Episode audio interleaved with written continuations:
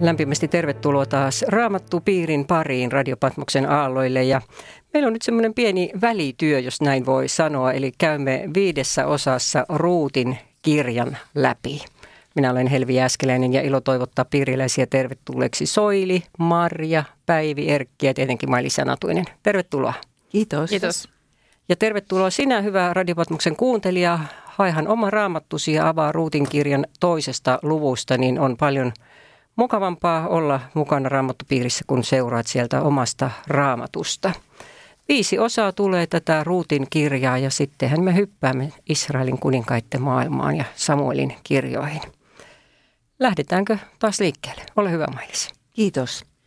Nyt on kolmas kerta Ruutin kirjaa ja, ja otsikko on Ruut kohtaa kunnian miehen ja teksti on Ruutin kirjan toinen luku.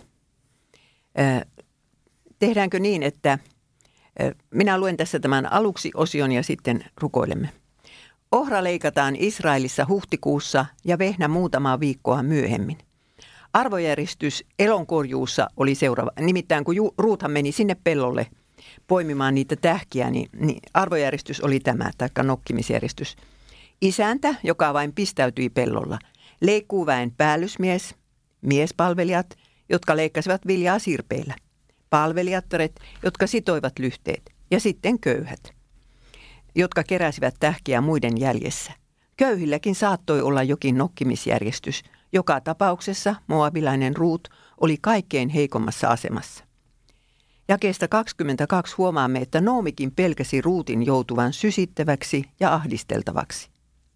Boas oli Noomin sukulainen ja sukulunastaja, mutta tästä aiheesta puhumme tarkemmin ensi kerralla. No niin, hiljennymme rukoukseen.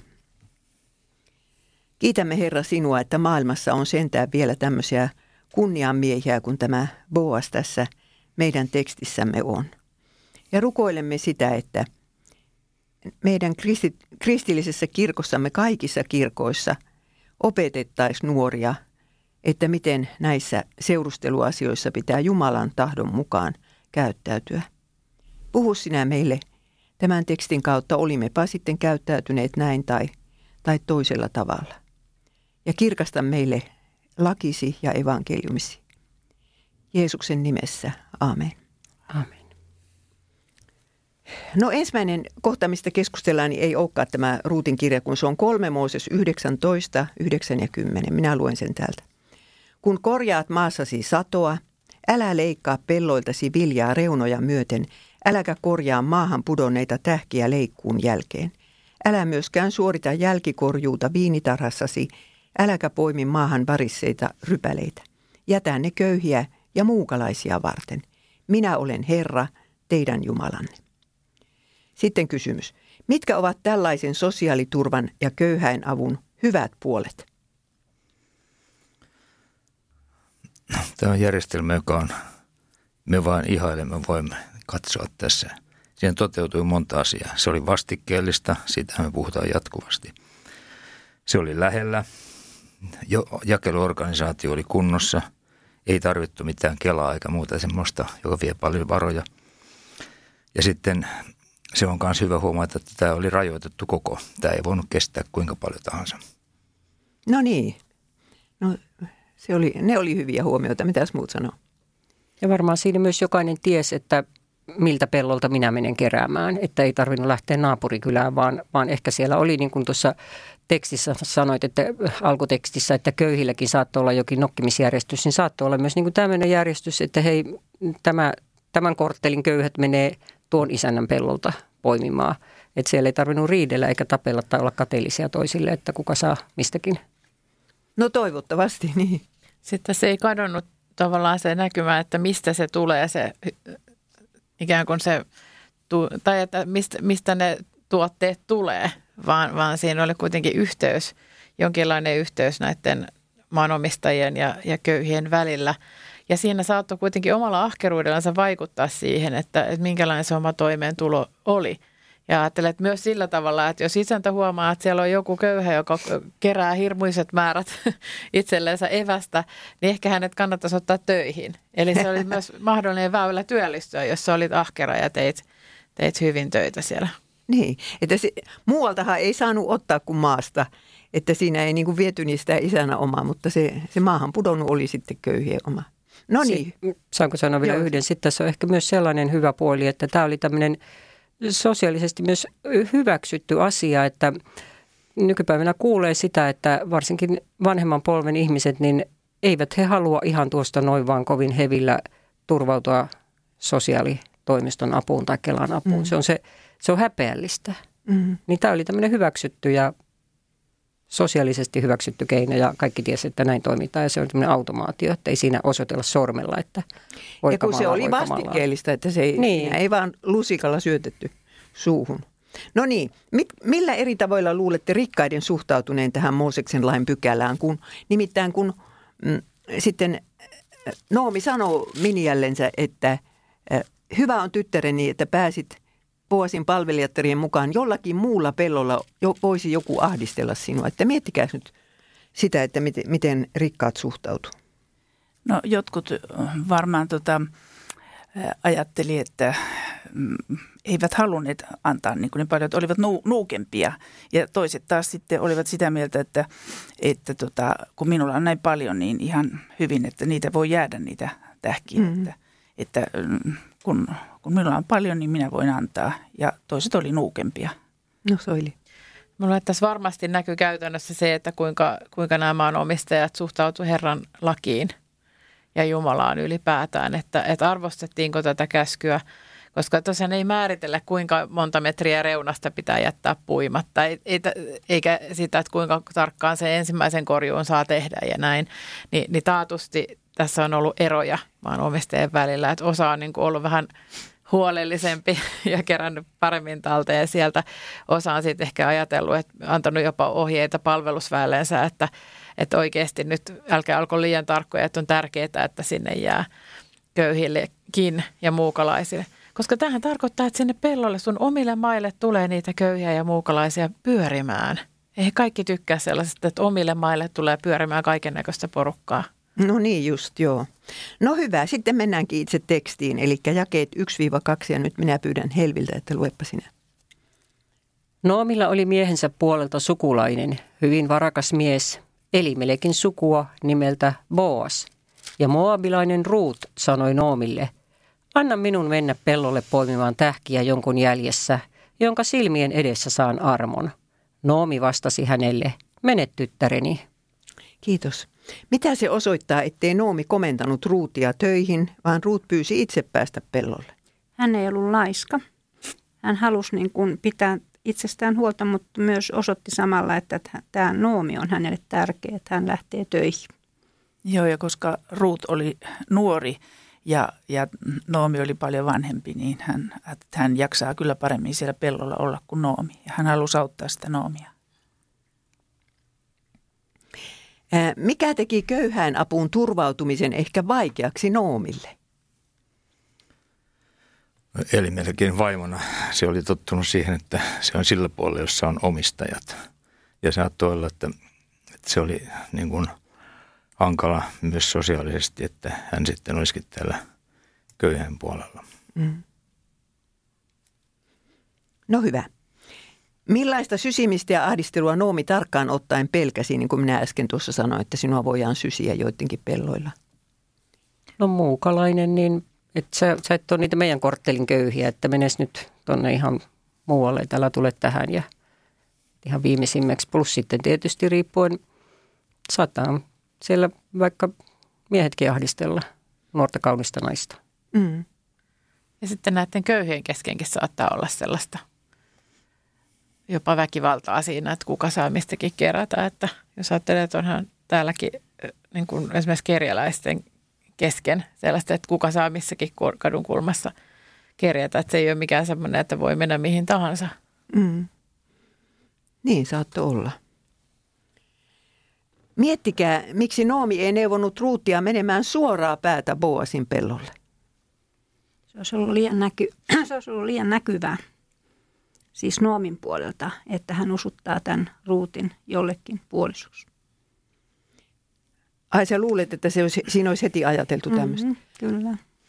Mutta kun viime kerralla me tultiin siihen tulokseen, että nämä molemmat naiset oli varmoja siitä, että naimisiinhan se ruut ei siellä Israelissa pääse. että, että tuota, kun Noomikin rupesi puhumaan, että hänenkö sitä pitää synnyttää sulle vielä poikavaimoksi. Olisiko se kuitenkin jotain laskelmointia sitten, sitten osoittanut tällainen, koska Noomi nyt varsin hyvin tiesi sen, että mikä on tämä sukulunastusjuttu, mihin myöhemmin tullaan. Että. Niin ainakin sen Poaksen rikkaudet tiesi. Mm. Ja no. Tämä on ensimmäinen, ensimmäinen kerta, kun tässä sanotaan, että hän Ruut halusi mennä sinne, niin tota, kyllähän se oli todennäköistä, että jos se menee nyt yhteenpäin yhdelle pellolle, niin se voisi mennä jonkin toiselle, ettei se tarvitse välttämättä olla heti joka kerta samassa paikassa. Ja, ja saattaa olla, että tämmöiset asiat näistä jutusta, niin varmaan on tiedossa, mutta, mutta ei välttämättä niin, kuin niin kirkas suunnitelma heti alusta lähtien. Niin, joo. Ja no. sitten jos, jos Noomi ajatteli, että kun Ruut oli muabilainen, niin ei, ei tota niin, niin halunnut sitten sinne Puaksen pellolle sitä sukulaisten niin, jalkoihin. heti ensiksi laittaa. No, tai niin kuin määrätä tai ohjata. Niin. Yes.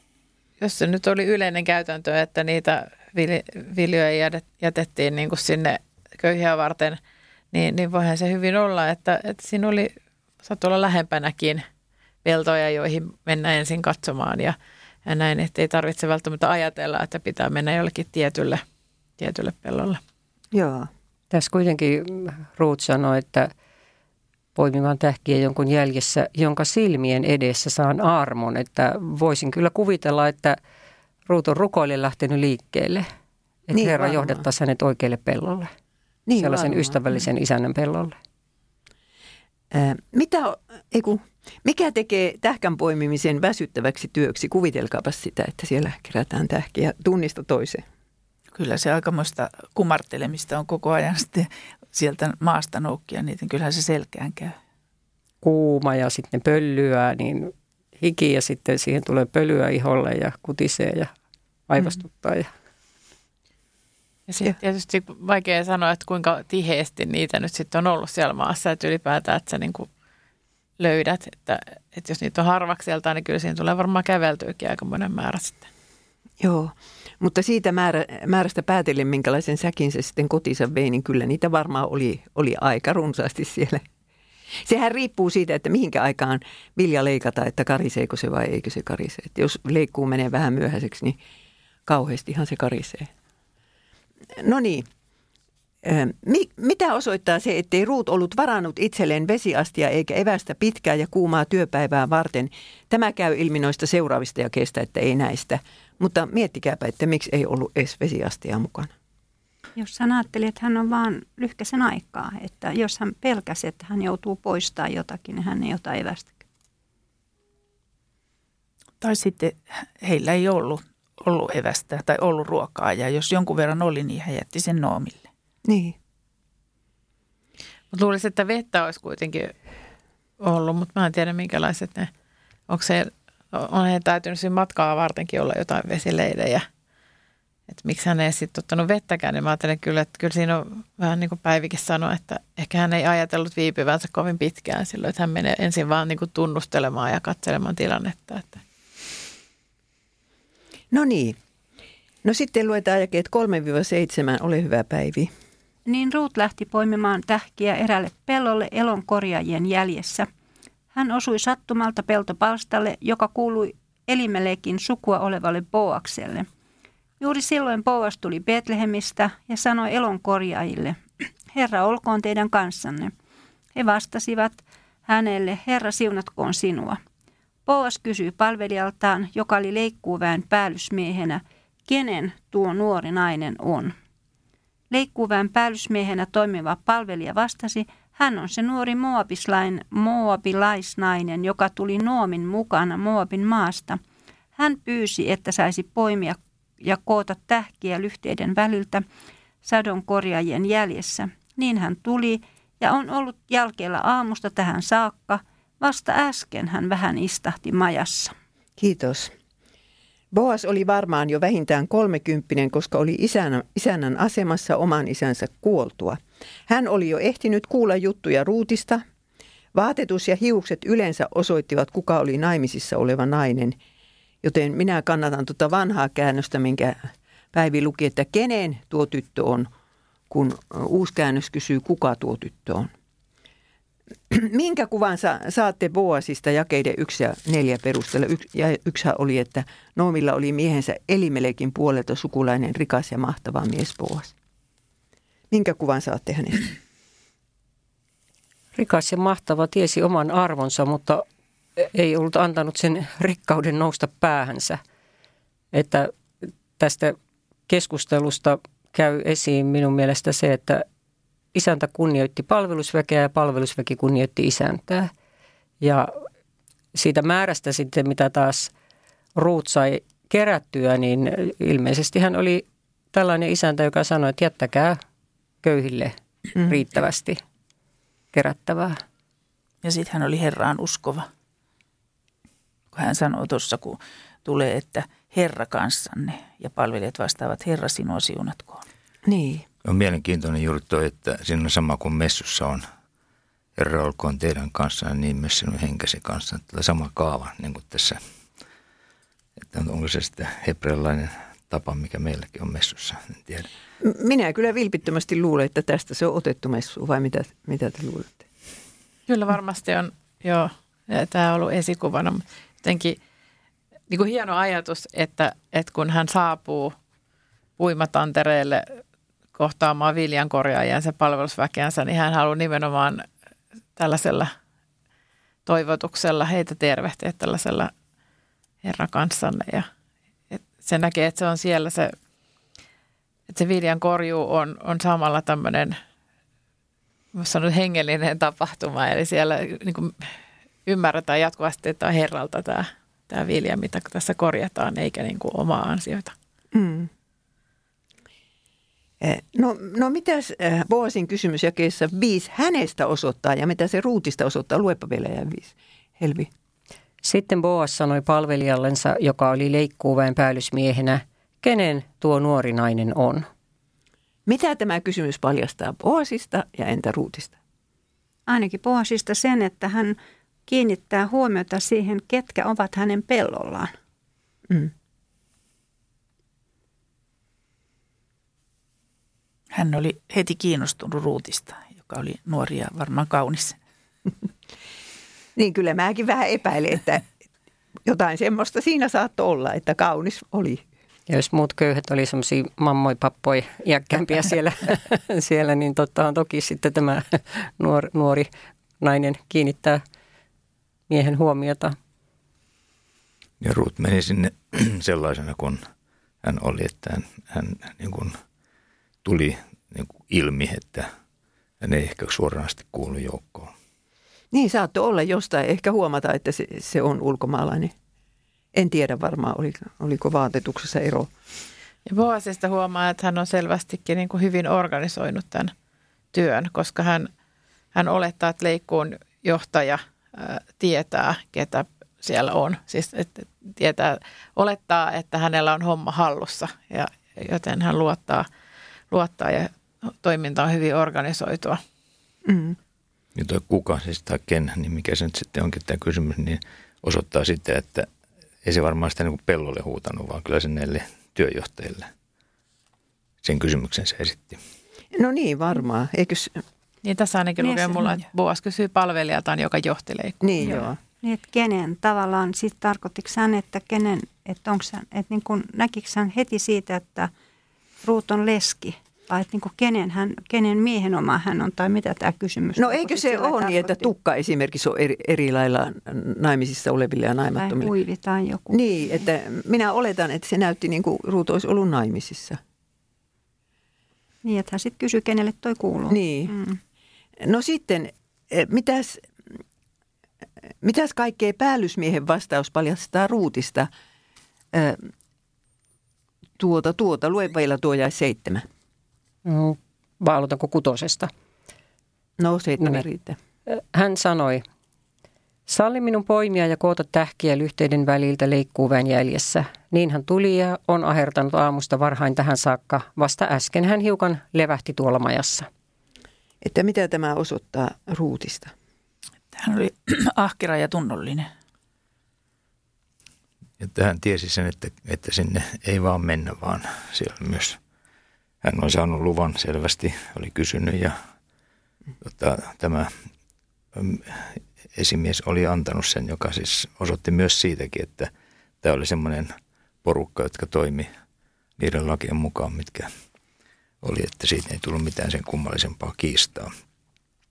Mutta mun mielestä se myös näkyy heti, että voisi kuvitella, että kun katsoo sitä työskentelyä, että toihan on semmoinen, joka on niin sanotusti itsenäiseen työskentelyyn pystyvä. Eli se on organisoitua ja se on niin toimeliasta ja tuloksellista mm. se työ, mitä hän tekee. Se näkee niin kuin heti, ei tarvitse paljon katsella, kun joku uusi työntekijä tulee, niin näkee, että ahaa, tämmöinen. Joo, Erkillä on ollut oma firma, se tietää tämän. no niin, onko muuta? No tuossa vielä tämä, mitä tämä palvelija vastasi, niin korostaa oikein tätä mobilaisuutta tässä, että, että vaikuttaa, että hän vähän niin kuin paheksuu sinänsä sitä, että kuka ruut on, mutta sitten toisaalta myöntää, että, että on, on kyllä ahkera. En kahteen kertaan sanoi, että moabilainen, joka on tullut Moabin maasta. Joo. Minun nähdäkseni siis Ruutin kirjassa Ruutia nimitetään moabilaiseksi niin kauan, kunnes se menee Boasin kanssa naimisiin. Että se, siinä aina korostuu se, että tämä on ulkomaalainen.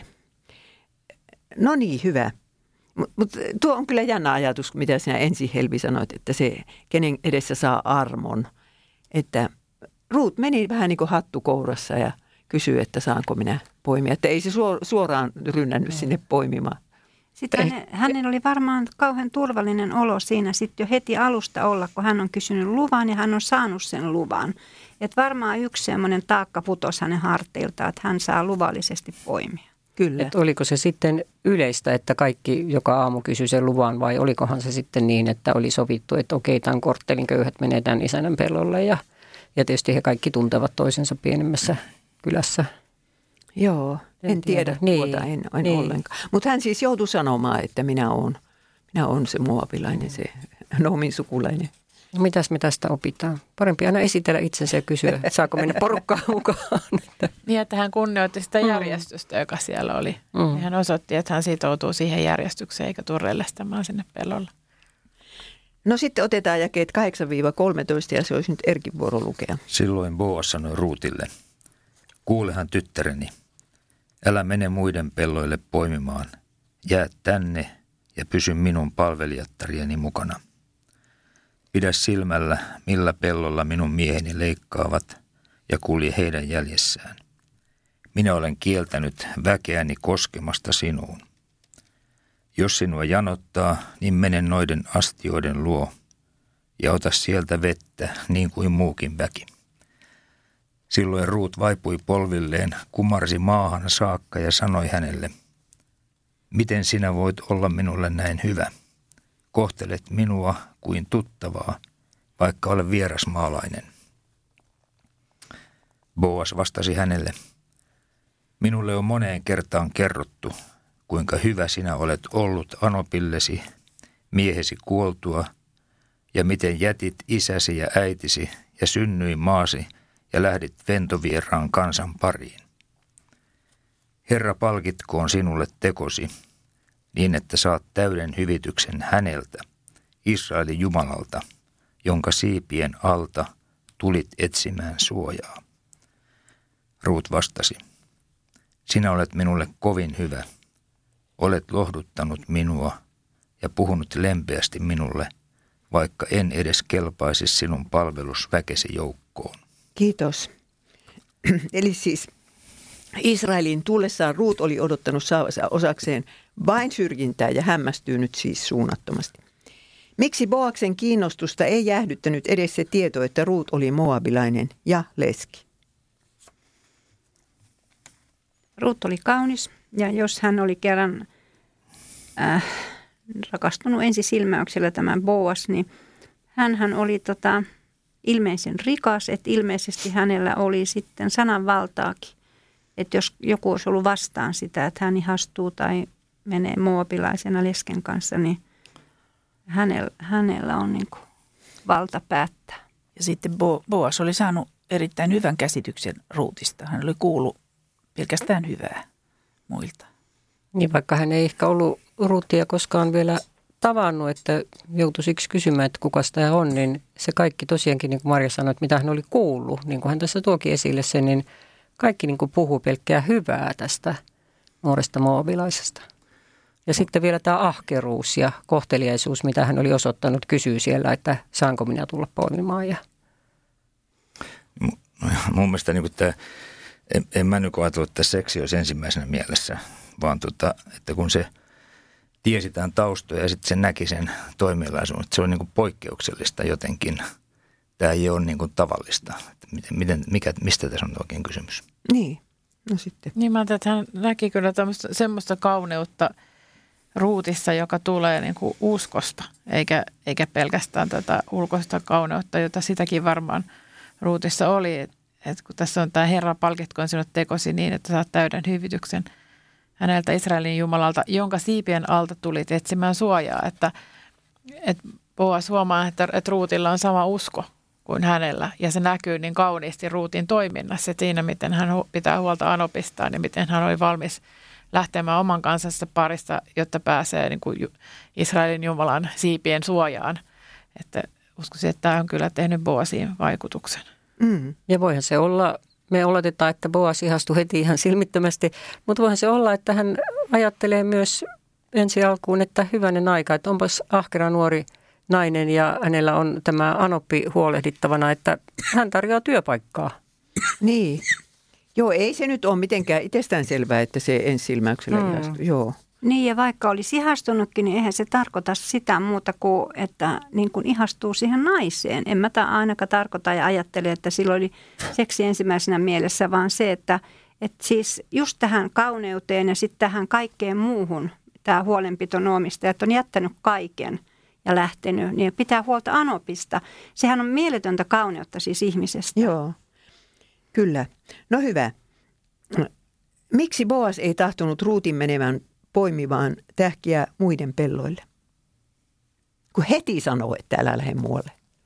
No ehkä siihen liittyy myös se, että, että tota, Noomi oli hänen sukulaisensa ja totta kai silloin oli se velvollisuus tietynlainen ainakin huolehtia tai, tai jollakin tavalla osoittaa sitä huolenpitoa Tämä on varmaan mun mielestä yksi asia ja ehkä sitten se, että saattoi olla myös, että Boas halusi jotenkin testata ruutia, että onko tämä nyt vain yhden päivän ahkeruutta vai, vai jatkuuko tämä? Niin, sitten hän, niin. sit hän ei halunnut, halunnut että, että Ruut joutuisi mitenkään ahdistelun kohteeksi sitten siellä muilla pelloilla, koska hän pystyi sitten tarkemmin tavallaan valvomaan sitä omilla pelloillansa ja sanomaan niille palvelijoille ja näille muille, antamaan niitä ohjeita, että antakaa hänen olla rauhassa ja, ja pitäkää huolta hänestä. Mutta jos hän olisi mennyt muualle, niin eihän Boas olisi voinut häntä pitää huolta hänestä. Mm. Mä meisin just sanoa sitä samaa, että hän pystyy valvomaan nämä omat työntekijänsä ja sillä tavalla luottamaan heille tämän ruutin. Mitä ajattelette Ruutin vastauksista? Niitä on kaksi. Boasin huolenpitoon. Voisitko Helvi lukea 10 ja 13? Silloin Ruut heittäytyi kasvoilleen, kumartui maahan ja sanoi hänelle – Miten olen saanut armon sinun silmiesi edessä niin, että huolehdit minusta, vaikka olen vieras? Ruut sanoi, minä olen saanut armon sinun silmiesi edessä, Herrani, sillä sinä olet lohduttanut minua ja puhutellut palveli- palvelijatartasi ystävällisesti, vaikka en ole yhdenkään sinun palvelijattaresi vertainen. Niin, että eh, mitä ajattelette Ruutin vastauksista Boasin huolenpitoon? Ruut oli tosi vaatimaton ja nöyrä. Ja jotenkin mulle tuli mieleen tässä, tässä kohtaa tämä, että vaikka en edes kelpaisi sinun palvelusväkesi joukkoon, niin jotenkin tuli mieleen se tuhlaajapoikavertaus, että eikö siinäkin se poika, kun se palaa, että, että sanoo isällensä, että hän, mm. hän ei ole niin kuin, minkään arvoinen, että olisiko hänestä edes, niin kuin, voisiko hän tulla edes palvelijaksi. Niin, että jos, jos tämä kun luultavasti se ei ollut mikään tämmöinen, että kunhan minä nyt tässä itse, itteeni vähän alennan. Kun ihan, hän oli tosissaan sitä mieltä, hän ei, mm. ei sovi, ei ole sen arvoinen kuin Puosin palvelijat. Joo. No sanokaas muutkin. No mä ajattelin, tämä just kun hän pyysi silloin Noomilta, että anna minun lähteä poimia jonkun jäljessä, jonka silmien edessä saan armon, että hän saa aika nopean rukousvastauksen. Nimittäin mulle, mulle kävi joitakin, ehkä vajaa viikko sitten tällainen, että aamupäivällä piti mennä ihan yhden ystävän kanssa polvirukoukseen ja illalla tuli vastaus. Niin mm, siis vieläkin olen äimänkäkeinä suurin, suurin piirtein asiasta, että et, et Herra vastasi hänelle niin nopeasti, että kyllä se vetää nöyräksi. Niin äimänkäkenä oli kyllä ruutki, se on ihan oikea sana. Niin eihän varmaan siis mitenkään ollut osannut tällaista odottaa, tämän tyyppistä vastaanottoa. Että kyllähän hän varmaan siinä matkalla ää, oli, silloin kun he, he saapu, saapu Juudaan, niin, niin miettinyt sitä, että, että minkälaista niin kuin kohtelua hän tulee. Siis käynyt läpi mielessänsä ja miten hän selvii siitä. Ja se, että kun näin pian löytyy tämmöinen – Boas, joka, joka haluukin pitää tai niin osoittaa tästä huolenpitoa, vaikka, vaikka on niin kuin täysin tuntematon ennalta ja vieras maalainen, niin onhan se varmaan semmoinen myönteinen järkytys, että, että miten voi olla, että yhtäkkiä näin. Eikä hän tiedä, että Boas on niin kuin sukulainen. Niin. Vieläkö on muuta? Niin musta toi, että hän tiesi asemansa, hän oli nöyrä, hän ei niin kuin, tota, myöskään vaikka hän tiesi, että on oikeus – tulla, niin hän ei sitä siihen vedonnut millään tavalla. Hän oli hyvin niin kuin, nöyrästä ja alistuvaista, mutta sitten se, että se mitä hän sai vastaan, niin oli, oli todella yllätys, se positiivisuus, joka niin kuin ei varmaan hänellä ollut mielessä, että mm. näin voisi tapahtua. Niin tämmöinen mahtava mies Betlehemissä, iso isäntä rupeaa häntä tällainen, niin kuin, niin kuin Ruut itse sanoi, että lohdutti häntä. Ja puhui lempeästi. Niin. Mitkä, mitkä ruutin ominaisuudet saavat Boosin kiinnostumaan hänestä? Siitä me ollaan keskusteltu, mutta tässä on suluissa vielä tämmöinen. Mitä se nuoresta naisesta osoittaa, jos hän uhraa tulevaisuutensa anoppinsa tähden? Hän on rakastanut aikanaan sitä miestään ja sitten hän rakastaa ja kunnioittaa sitä anoppia. Minusta, minusta se on tosi upeaa. Joo, kyllä ihmisiä on, jotka rakastaa anoppia jonkun verran tässä maailmassa, mutta se, että uhraisi tulevaisuudessa sen Anopin tähe, niin mitä se osoittaa? No kun hänellä oli se ajatus, kato, että hän ei saa miestä sieltä maasta, niin hän oli niin tehnyt semmoisen järjen päätöksen, että mä rakastan tätä Anoppia nyt sitten. Osoitan kaiken se hellyyteni tälle Anopille. Joo, totta, mutta, mutta siis vielä pitää sen verran sanoa, että olisi hän omasta maastansa saanut miehen, jos hän olisi Moabiin, Moabiin jäänyt. Mutta hän tiesi sen, että omasta maasta hän ei saa semmoista miestä, joka jakaisi saman uskon. No niin. Että se, se, se oli varmaan, siis usko Jumalan oli hänelle tullut niin kuin se ykkösasiaksi ja hän tajusi, että hän ei, se hänen uskonsa ei säily eikä kasva muuta kuin Anopin kanssa. Joo. Hän on minusta niin kuin Jumalan edessä tota, ikään kuin tuo, tehnyt sen lupauksen, että minne sinä menet, sinne minäkin menen, minne sinä kuolet, niin sinne minäkin kuolet. Ja hän oli siis niin ajatellut sitä, että tässä on se minun elämäni ää, tota, rata ja kulku ja siitä mä pidän kiinni. Ja olen niin kuin Jumalalle vastuullinen tästä, mitä on luvannut. Ja tämä on just, just se, miten Ruut käyttäytyy. Mutta siis minkälaisen, siis ei kun hetkinen, minä luen uudestaan. Mitä se nuoresta naisesta osoittaa? Siis mitä, Boas ajatteli, kun hän tajusi tämän. Tämä nainen uhras koko tulevaisuutensa anoppisa tähden. Onhan se kyllä aikamoista niin kuin henkistä kypsyyttä osoittaa, koska se osoittaa sitä, että pystyy laittamaan toisen edun oman etunsa edelle. Pystyy ikään kuin oman hyvinvointinsa uhraamaan toisen puolesta. Ja esimerkiksi niin kuin äitiyden kannalta ihan hyvä ominaisuus. Jos ajattelee, että minkälainen olisi hyvä äiti omille lapsille, niin, niin varmaan se on niin kuin plussaa, jos on tämmöisiä ominaisuuksia, että ei vaan ajattele itseänsä ja, ja omaa riemonsa ja ilonsa. Niin, mm. Hän oli tosi epäitsikäs siinä. Mm. Mm.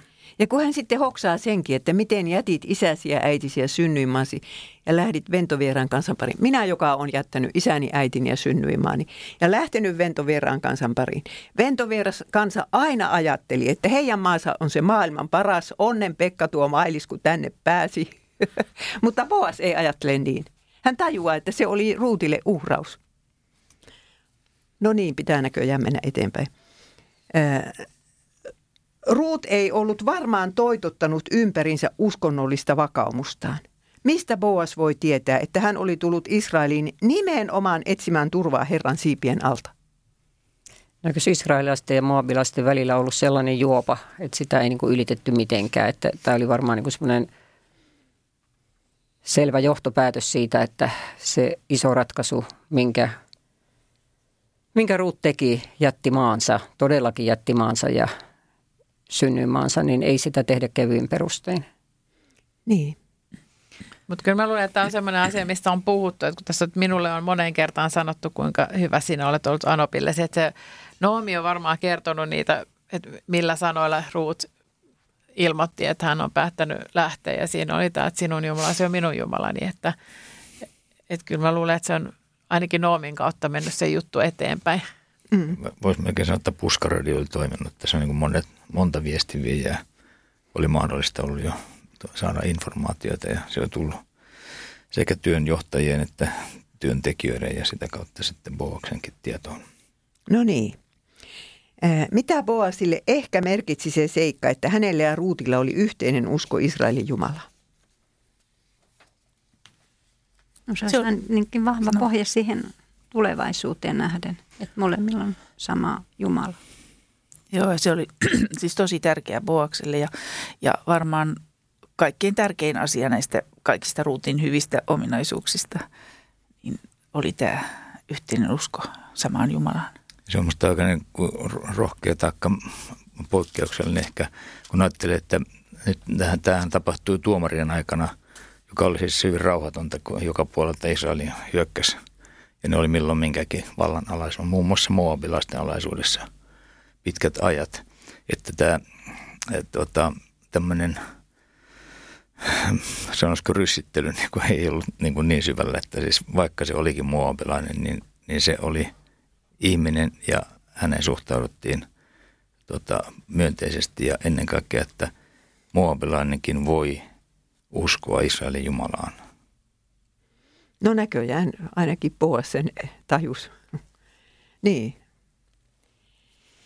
No mulla on näköjään, nyt palataan siihen kysymykseen, josta ollaan jo keskustellut oli, oliko tässä mielestänne Boasin kohdalla kyse rakkaudesta ensisilmäyksellä? Perustelkaa vastauksenne. Onko vielä jotain lisättävää? No mun mielestä oli, koska, koska tota Boas heti nähtyä Ruutin kyseli, että kuka tämä tyttö on. Ja sitten halusi, halus, tota, että hän saa niitä tähkiä ja sanoi palvelijoillensa, että pitäkää huolta, että, että hän saa. Ja, ja piti huolta hänen syömisestään ja juomisestaan ja kaikinpuolisesta hyvinvoinnistaan, että, että niin, kuin niin, niin hyvin piti hänestä huolta. Mä ajattelin, että on saattanut olla jopa rakottaa ennen ensisilmäistä. Eli tässä, koska siis Boas on ensin kuullut Ruutista niin paljon hyvää. Ja, ja sitten jotenkin se, että sit kun hän näkee Ruutin ja, ja Ruut on myös kaunis ja viehättävä nuori nainen ja sitten nämä niin kun asiat yhdistyy hänen päässään, niin kyllä se varmaan siinä, siinä tilanteessa. Mä luulen, että se on niin kuin, vaikuttanut syvästi siihen, että miten hän on kokenut ruutia kohtaan tai miten hän on tuntenut ruutia kohtaan se, mitä hän on kuullut jo ennen sitä tapaamista ruutista. voi tietysti ajatella, että Boas on niin kuin kyllästynyt, jos ajatellaan, että hän ei ole siis ollut naimisissa ollenkaan vielä tähän mennessä ja kaikki kaupungin äidit niin tyrkyttää hänelle tyttäriään kyllästymiseen asti suurin piirtein, tai onko niitä, silloin oli näitä tämmöisiä puhemiehiä, niin hän on niin kuin tavallaan jotenkin niin kuin sulkenut varmasti jo, jotenkin tällaisen asian ja keskittynyt kaikkeen muuhun. Ja niin kuin Soili sanoi, niin hän on sitten, että voiko tämmöinen ihana tyttö olla jossakin, ja, joka kohtelee anoppiaan tällä tavalla. Mm. Ja sitten se olikin näkemistä vaille valmista. Eikä yhtään iskenyt hänelle silmää. Mm. Niin, ei. Siis mä luulen, että siinä on ollut se, just semmoinen se ruutin kaikki se puhtaus, mikä on niin kuin vaikuttanut tähän Boakseen, kun ilmeisesti heillä on se ikäero ollut ainakin jonkinmoinen. Ja kun hän puhuu niin suloisesti tyttärestä, että onhan siinä se semmoinen, hän on saanut nyt jonkun, kenestä hän pitää hirveästi huolta. Joo. Ja tuota, siis toi, tässä me ei tiedetä paljon tästä Boaksen taustoista ennen tätä tapaamista, että hän ilmeisesti ainakaan ei ollut, jos isä oli kuollut, niin ei ollut vanhempaa veljeä, joka sun naimisissa, koska silloin hän olisi joutunut, tai niin olisi joutunut ottamaan sen vaimon, että hän oli tässä tilanteessa niin siitä suhteessa vapaa, mutta sitten myös niin kuin tämä kiinnittää huomiota siihen anoppisuhteeseen, niin, niin voisi olla semmoinenkin, että jossakin toisessa tilanteessa hänellä lähi, lähi niin kuin piirissä oli semmoinen tilanne, jossa näin ei ollut. Että tämä oli sikälikin poikkeuksellinen. Joo, joo, tuo on kyllä jännä. No sitten Ruut. Mitä luulette Ruutin itsensä tunteneen miestä kohtaan niistä tapaamisen jälkeen? Ei keskustella tästä, meillä on vielä niin monta kysymystä. Ja me kun ei tiedetä tätä. Mutta jotenkin Ruut ei ainakaan tee itsensä tykö. Että minä, minä vähän epäilen, että se ajattelee, että tuommoinen mies ei kyllä ole hänestä kiinnostunut. Hän oli varmaan tosi onnellinen siitä turvasta, mitä hän sai kokea. No just ehkä, niin. ehkä vaikka ajattelit, jos pääsis palvelijaksi. Niin just, niin. Ja kyllä hän kunnioitti varmasti no, ihan ja ihailua varmasti. Joo. No sitten Marja lukee jakeet 14-16. Kun tuli ruoka-aika, Boas sanoi Ruutille, tule tänne syömään ja kasta leipäpalasi hapan viiniin. Ruut meni istumaan leikkuuväen viereen ja Boas tarjosi hänelle pahdettuja jyviä. Ruut söi itsensä kylläiseksi ja jyviä jäi vielä ylikin. Kun hän sitten taas oli lähdössä poimimaan, Boas sanoi väelleen, antakaa hänen poimia myös lyhteiden välistä, älkääkä sättikö häntä. Voitte lyhteistäkin kiskaista muutaman tähkän ja jättää hänen poimittavakseen. Ette saa moittia häntä. Ohjetta tulee. No niin, Ruut oli luullut joutuvansa istumaan jossain ojan reunalla kuivin suin ja tyhjin vatsoin sillä aikaa, kun muut söivät. Ja kysymys, mikä koskettaa sydäntänne eniten näissä jakeissa? Mua koskettaa se mieletön huolenpito, mitä tämä Boas osoittaa tuota Ruuttia kohtaan. Mm. Mulle nousi jotenkin ihan ensimmäisen kerran tässä niin ehtoollinen mieleen. Että kasta, kasta palasesi hapaan viiniin. Että onko tämä esikuva? No no kyllä, sitä ainakin luterilaisissa kirkoissa niin saarnata. Joo. Ja. ja sitten hän siis vaikeassa tilanteessa oleva henkilön suhtautuminen oli se, että hän katsoi sitä tilannetta tämän vaikeassa tilanteessa olevan kannalta. Ei siis ollut kitsastelua eikä, eikä kiristänyt tai tuommoista muuta kiusantekoa. Sitä olisi voinut, voinut hyvin tehdä niin, että kaiken näköisiä esteitä olisi tehnyt. Hän halusi vapaasti auttaa vilpittömästi. Niin halusi. Ja järjesti sen vielä silleen, että toinen voi ajatella, että, että niin kuin toinen ei joudu semmoiseen valtavaan kiitollisuuden velkaan, vaan niin kuin silleen vaivihkaa, että pudotelkaa sinne lisää niitä tähkiä ja saa poimia. Ja tässähän nyt ruut korotetaan niin kuin sellaiseen asemaan, jota hänellä ei niin kuin lain perusteella mitenkään kuulu. Niin. Eli, eli että hänet korotetaan niin ateriayhteyteen juutalaisten kanssa, eli leikkuväen joukkoon. Ja, ja että häntä ei katsota niin saastaiseksi tai, tai, tai näin, vaan hänet korotetaan siihen yhteyteen, mikä on iso juttu. Ja, ja sitten myös nämä ohjeet on se, että, että hänen tulee saada enemmän kuin mitä – mitä laki vaatii esimerkiksi muukalaisille annettavan. Että, että lyhteistä kiskastaa niin. vartavasti jy, niitä tähtiä. Kyllähän tämä on niin semmoinen valtava hieno ennakkokuva niin kuin pakanoille koituvasta armosta, että, että evankeliumi kuuluu, kuuluu meillekin ja että evankeliumi kuuluu kaikille, kaikille kansoille. Kaikki on kutsuttu samaan pöytään ja No, mitä palvelijat tästä nokkimisjärjestykseen puuttumisesta ehkä ajattelivat?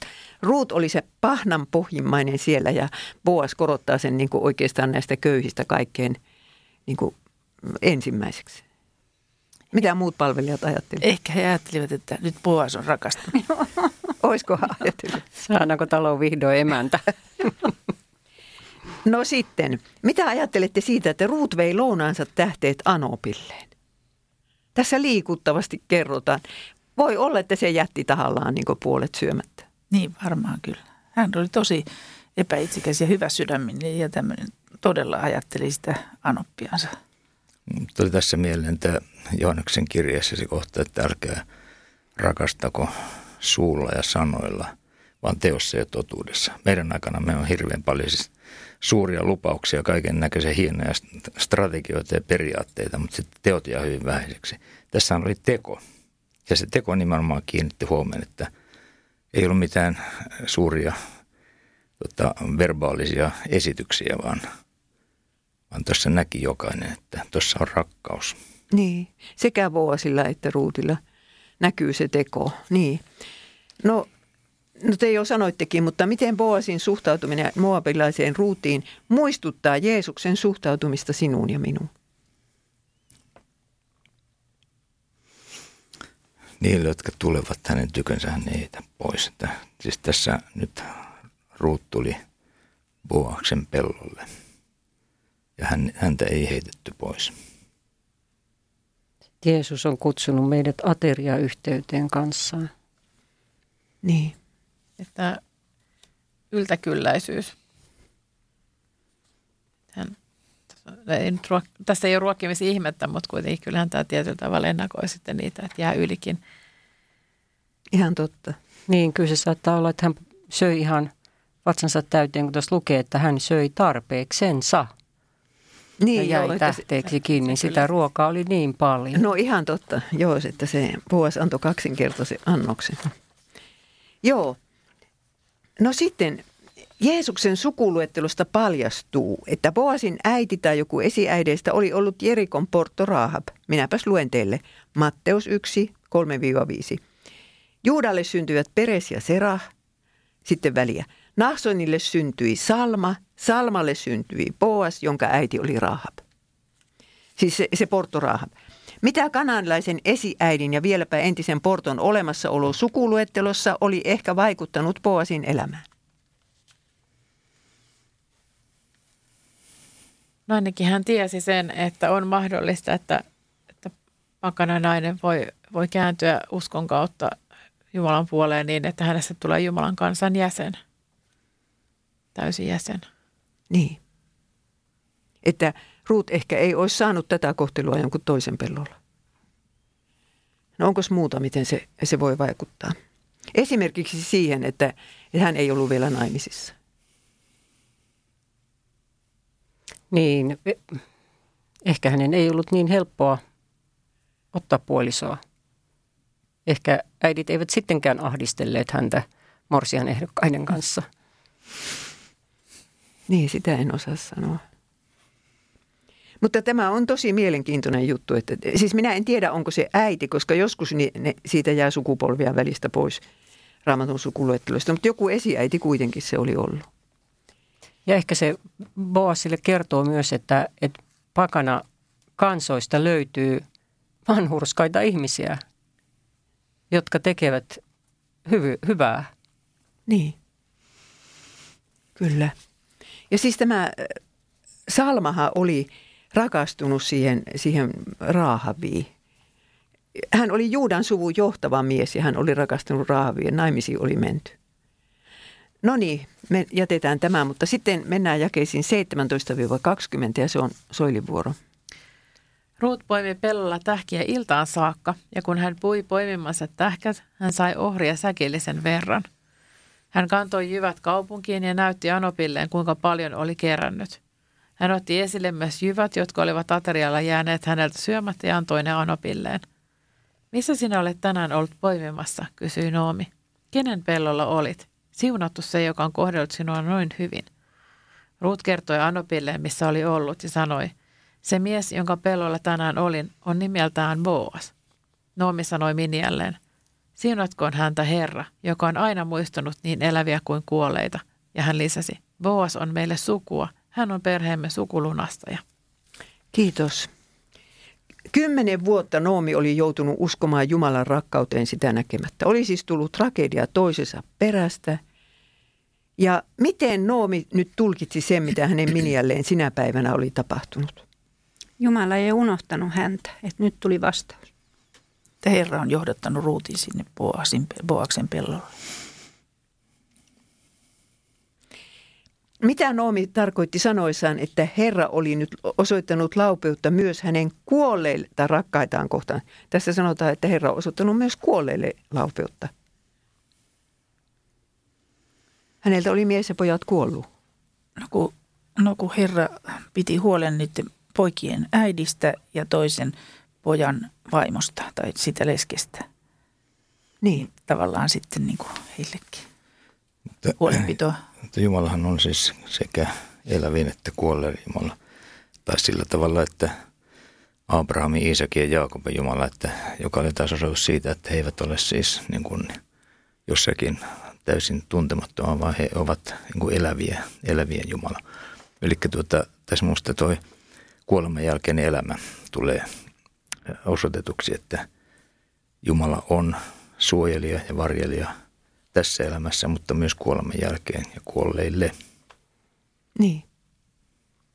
Voisikohan olla niin, että Noomi tässä jo vähän aavistaa, että tässä Jumala on johdattamassa asioita niin, että, että Ruut kuitenkin pääsee naimisiin ja saa jälkeläisiä. Mietin, että voisiko tämä hyvä eläville ja kuolleille viitata siihen, että, että nämä kuolleetkin ikään kuin voi saada sitä kautta jälkeläisiä. Niin, ja että ne ei kuollut turhaan. Takana oli suunnitelma. Ja kun on kyse siitä, että on just nimenomaan se sukulunastaja. Niin. Ja kun musta se tulee näkyyn tuossa viimeisessä 20 mikä jakessa, niin oli, että, että tämä Noomin tieto, Noomilla on tieto tästä sukulunastusjärjestelmästä ja että tota, hän tiesi myös sen, että Boas on siihen, tai ehkä ei ihan tarkkaan, koska se kävi ilmi, että se ei ollut sitten juuri se Boas, vaan joku muu.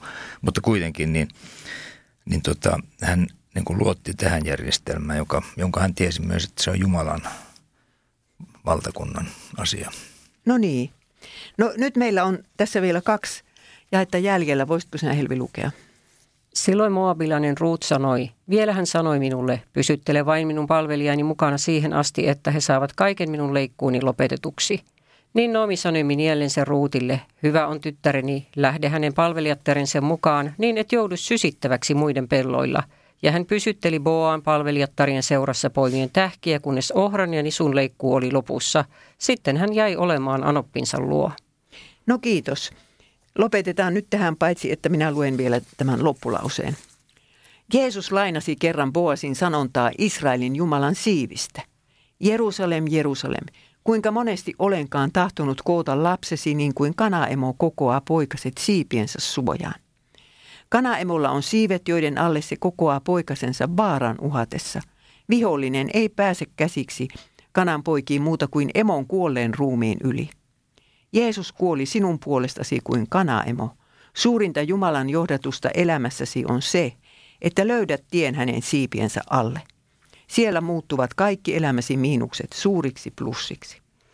Kiitos Mailis. Muutamia ihania kokoavia kysymyksiä sinulla oli täällä. Mitä tämä luku puhuu sinulle Jumalan johdatuksesta, niin sitähän me voidaan kaikki jäädä nyt sitten miettimään. Ja samoin, mikä liittyy näihin viimeisiin jakeisiin, että miksi Noomi ei sanonut Ruutille, se mies on ihan selvästi sinusta kiinnostunut, niin jotenkin tuntuu, että olisiko meissä tässä, me, tässä niin kuin varsinkin meille vähän jo niin kuin varttuneemmille naisille opetusta, että me ei mennä sörkkiin näitä nuorten seurustelusuhteita niin kuin joskus mennään ja sanotaan jotain sellaista, mikä ei välttämättä ole olekaan kauhean tahdikasta ja hyvää siinä tilanteessa. Meneekin sitten asia solmuu. Mutta kiitoksia Mailis Soili, Erkki Marja, Päivi, minä olen Helvi. Vielä meillä on kaksi lukua tätä Ruutin elämää ja aina ihanammaksi vaan muuttuu, kun eteenpäin mennään. Tulkahan taas viikon kuluttua raamatulla varustettuna, niin jatkamme Ruutin kirjan kolmannen, anteeksi neljännen Kolmatta Kol, lukua. Kol, kolmatta neljäs lukua kerta. jatkamme niin neljäs kerta ja Ruut lepää Boan jalkapohjissa on tässä 33-38 käännöksessä tämä otsikoitu. Ihana Ruutin kirja, joka varmasti puhuu meille paljon. Olkaa siunattuja. Ensi kertaa. Hei hei.